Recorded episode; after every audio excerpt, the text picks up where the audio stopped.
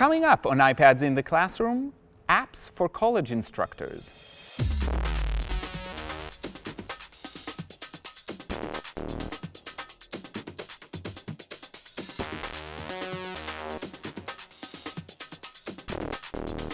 Hi, my name is Guy Trainin. My name is Ashley Roki. And this is iPads in the Classroom from TechEdge. And today we're going to be talking about apps for college instructors. And since I am one, I'm going to do a lot of the talking. So apologies in advance. And what the first one that I want to talk today uh, about is an app that I use early in my classes, and I use the camera a lot. Uh, I take pictures of all of the students with their names, so I can remember who they are, I can quickly and memorize all of the names. This works at the college level. This works also at the uh, elementary or secondary level. And I'll show you what it looks like on my collection of photos. So I'll go to my collection of photos. And actually for collection of photos, I've just switched from Apple to the Google Photos app. Google Photos app is fantastic. It manages really well on the iPad, also on the computer. And um, it allows you unlimited storage, which is fantastic because I take a lot of pictures a lot of them are unnecessary, but I still take them. And I will show you what it looks like when I take pictures of my students. You can see that there are a lot of photos out there. Uh, you can see that I have students and I can actually uh, select or I can go to, mm, I can go and look at specific student. And what I actually do is I just roll through it. I have the names and I just cover the name and try to remember who it is. And I have that from multiple classes. So I have that accumulation of students I've had. Very simple, very straightforward. I don't need anybody else. I actually make a student do it in class. I don't do it mm -hmm. myself. I send somebody around with my iPad and say, take, care, take a picture of everybody with their name tag. And now I have a collection. I can put it in an album. If I don't want it in the future, I just erase it from uh, my iPad and from uh, the Google Photos and it's gone and I'm perfectly fine. So that's one way to, simple, to use that very, very simply. The other thing that I do with the camera is I can walk around, I can take pictures or mm -hmm. just project that directly when I have an Apple TV. So I can show somebody's work or a group's work and that's a great way. Another way is if students create a poster or some kind of artifact in class, I can take a picture yeah. and I have evidence of it and I don't need to take them all back mm -hmm. with me because they're right there on my uh, device. So that's a way to use photos.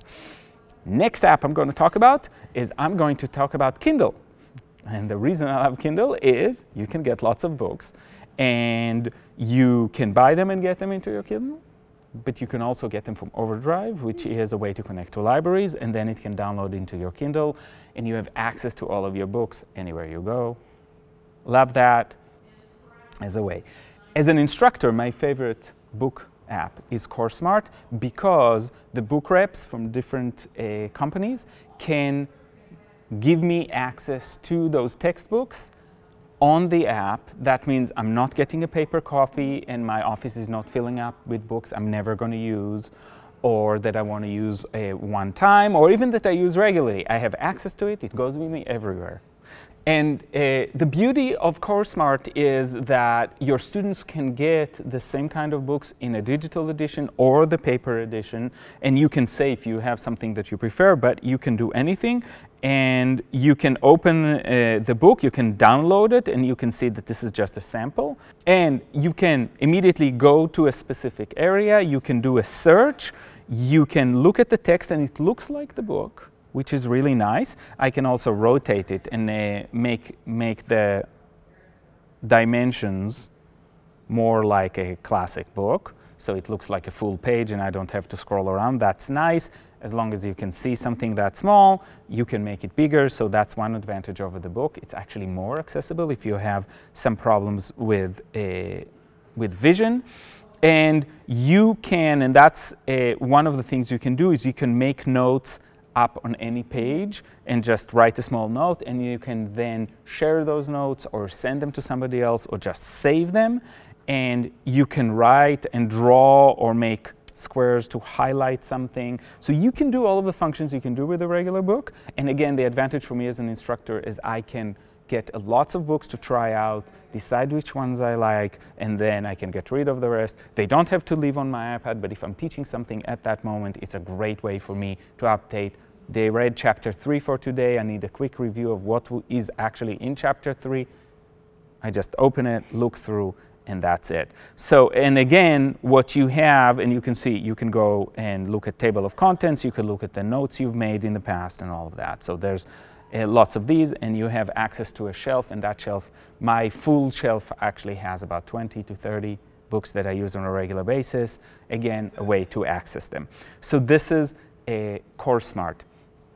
The next app that I use a lot, and we talked about it just recently when we, when we created an episode for students, and that is using Google Docs. So, for you as a student, what are the advantages for Google Docs? Um, Google Docs allows you to share quickly and with multiple people and work collaboratively with another classmate on a project and um, get quick feedback and give quick feedback. So, the great thing for me as an instructor about docs is I can say to each student at the beginning of a class, even if I have a learning management system that is already working and doing a nice job, I love that ability to interact mm-hmm. on Google Drive and through Google Docs and make comments for students on their papers and that peer interaction and, and the ability to chat in real time.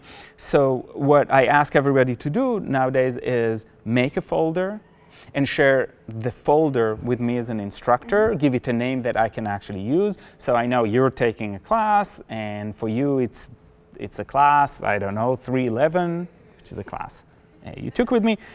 And but for me as an instructor, that isn't really helpful because that name tells me nothing. Because I taught this class many times, I will teach it again. So something with a better identifier always helps. And then any document you drop in there, I will be able to see. And that's the beauty of having folders and not just individual uh, documents. So it's a way to save everything. I don't have to walk around with papers. I can very easily share those papers, give comments, and people can see them in real time. Uh, the one caveat about this, about making comments on papers, and that is if it takes you a few days to make comments on papers, some students will get them before others. So that's Yeah. not necessarily problematic, but you have to tell everybody this is how it's going to happen mm. because this is in real time. And there's always a paper I check first, and there's always one that I check last, and there's no way around it. And so you've got to find a way to explain that, to share that, and for everybody to be okay. So this is a this is Google Docs and working out of a Google Drive. The last one I want to talk about briefly is Blackboard. And Blackboard is our learning management system and you can get access to your class and it's a great way to do certain things. Now, Blackboard works really really well on certain features. For an mm-hmm. instructor, on the iPad. Grading is not one of them. Grading is actually a little problematic, and I prefer to do it on a computer. Hmm. You can do it on the iPad, but it still it still needs some work. But the things that do work really really well are discussion boards, and the access to discussion board is exceptional. Let's uh, quickly have an example here. 930K. This is a class I'm currently teaching. And if you look at my discussion board, I can go into this is this is organized by weeks. I go to a specific discussion and I can easily read, and then it opens the whole thing, and I can respond right there. Very pleasant to read, very very clear, and uh, that interface works really really well. So unlike the grading, which which tries to go back to the website, and that's problematic. This is here. And the other things, of course, that you can do very easily is announcements. Send an announcement for everybody using the email and uh, looking at the things you've already put out there. Again, the basic design of the class and grading, I'd rather do on a computer. So this is not there all the way, but definitely it's getting closer. So today we talked about, well, I talked mostly. we talked about uh, apps for college instructors. So if you are a college instructor, these are great apps to start with and some ideas about how you might want to use them. But there's lots of other ones that could be applicable depending on what you teach. And we'll see you next time on iPads in the Classroom.